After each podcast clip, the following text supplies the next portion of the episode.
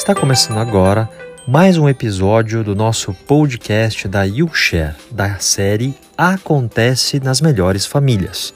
Eu sou o Fábio Mizumoto, um dos especialistas da YouShare, e nesse episódio eu quero tratar com vocês a diferença entre o consenso e o consentimento.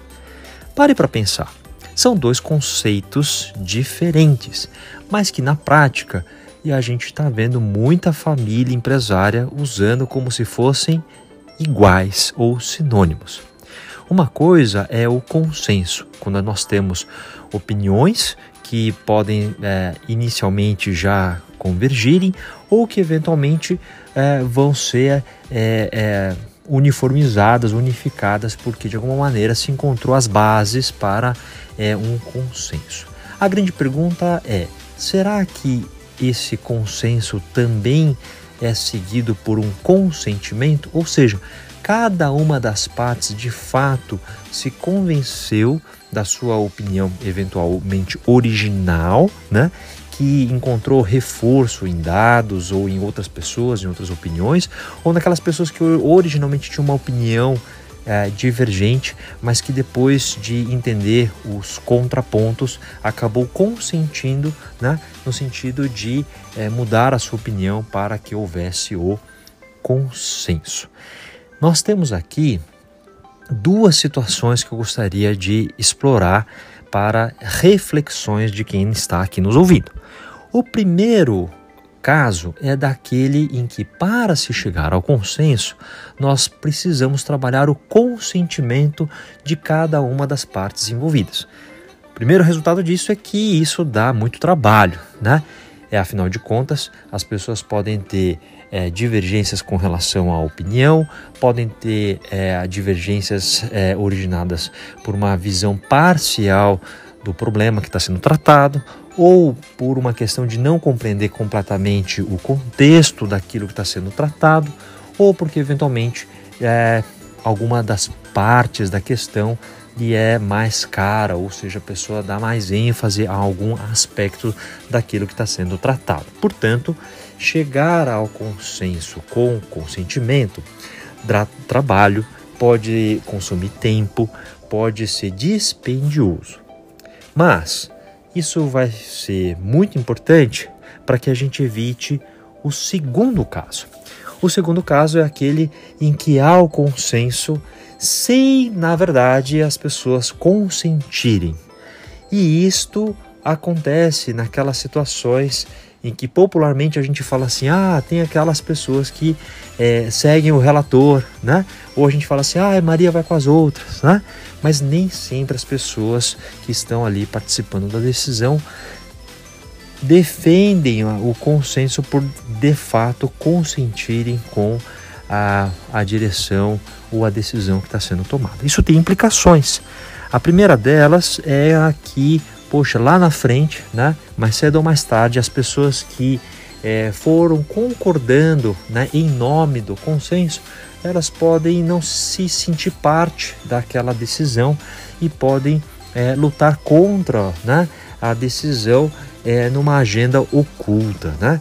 A gente fala assim, poxa, é, tem coisas que ao invés de atuar nos bastidores, poderia vir para a mesa, para a sala de reunião, ou para a sala de jantar, né, numa família muito comum que isso aconteça, para que a gente possa ouvir as opiniões ou as preocupações que faz com que aquela questão então possa chegar num consenso pleno, que é o consenso com o consentimento.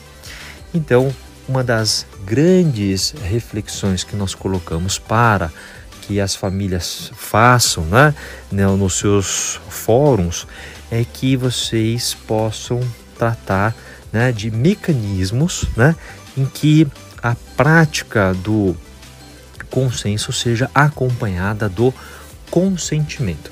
É quase que como a gente combinar que a gente vai ter formas da gente não concordar. Né? E nós vamos ter formas da gente chegar nos bons acordos. E essa, portanto, é uma chave para que as famílias possam manter os seus relacionamentos saudáveis, relacionamentos familiares saudáveis, relacionamentos societários saudáveis, relacionamentos de trabalho saudáveis. Isto é muito importante, é a base, é o alicerce para que haja a continuidade dos negócios e que seja preservada a harmonia é, em família. Isso que nós estamos aqui conversando com vocês é, é utilizado né, por ah, empresas de todos os portes. Né? Uma que é, torna pública a sua forma de é, governar, né, de se controlar os negócios, vem de uma grande empresa. Né?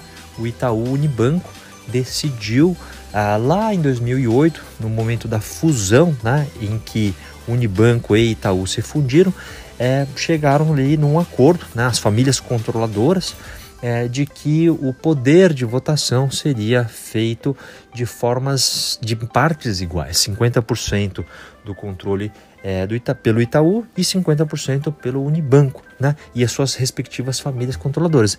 Em nome de quê, né? Em nome de tomarem decisões em que o consenso só fosse possível é, é, justamente com a prática do consentimento, em que os grupos controladores pudessem chegar é, num bom acordo, porque depois, posteriormente, é, esses grupos controladores serão é, totalmente responsáveis por quaisquer que sejam as consequências das suas decisões, sejam elas boas ou ruins, seja porque tomaram as melhores decisões, mas ainda, ainda assim o resultado não foi dos melhores, ou né? porque de fato vão ter todos os méritos pelas boas conquistas que obtiverem. Né? Empresas de menor porte também devem se valer de mecanismos que são tão simples quanto a gente aqui coloca, mas que a gente sabe que na prática podem ganhar alguma complexidade, porque eventualmente a gente quer evitar aquele trabalho de convencer a outra parte, para que a gente possa é, fazer com que as pessoas de fato é, tenham ali o seu consentimento com a decisão que está sendo tomada ou que está sendo encaminhada. Tem pessoas que vão poder é, consentir porque a ela foi apresentado é, informações, dados é, para mostrar por que, que a decisão é a correta ou é a mais apropriada outras pessoas vão se sensibilizar mais porque vão enxergar outros casos, né? E vão é, guardar que guardem similaridade e vão sentir segurança a olhar para outros exemplos, né? Outras pessoas é, vão de fato valorizar muito mais é, a opinião de certas pessoas por serem referências ou por trocarem é, com o seu círculo íntimo de confiança. De qualquer forma, é fundamental que haja o consentimento. E esse consentimento, se direcionado, se suportar ali o consenso, melhor ainda, porque a gente entende que essa é a maneira com a qual as famílias empresárias vão exercitando a sua forma de concordar e não concordar, né? Mas vão praticar, portanto, as formas saudáveis de se relacionar. Fica aqui um convite para que você faça uma reflexão. Na sua família, é clara a diferença entre o consenso e o consentimento? Quais são as maneiras com as quais vocês têm exercitado o processo de tomar decisões, preservando o consentimento na busca pelo consenso? Este, portanto, foi mais um episódio da série acontece nas melhores famílias. Nos acompanhe na YouShare.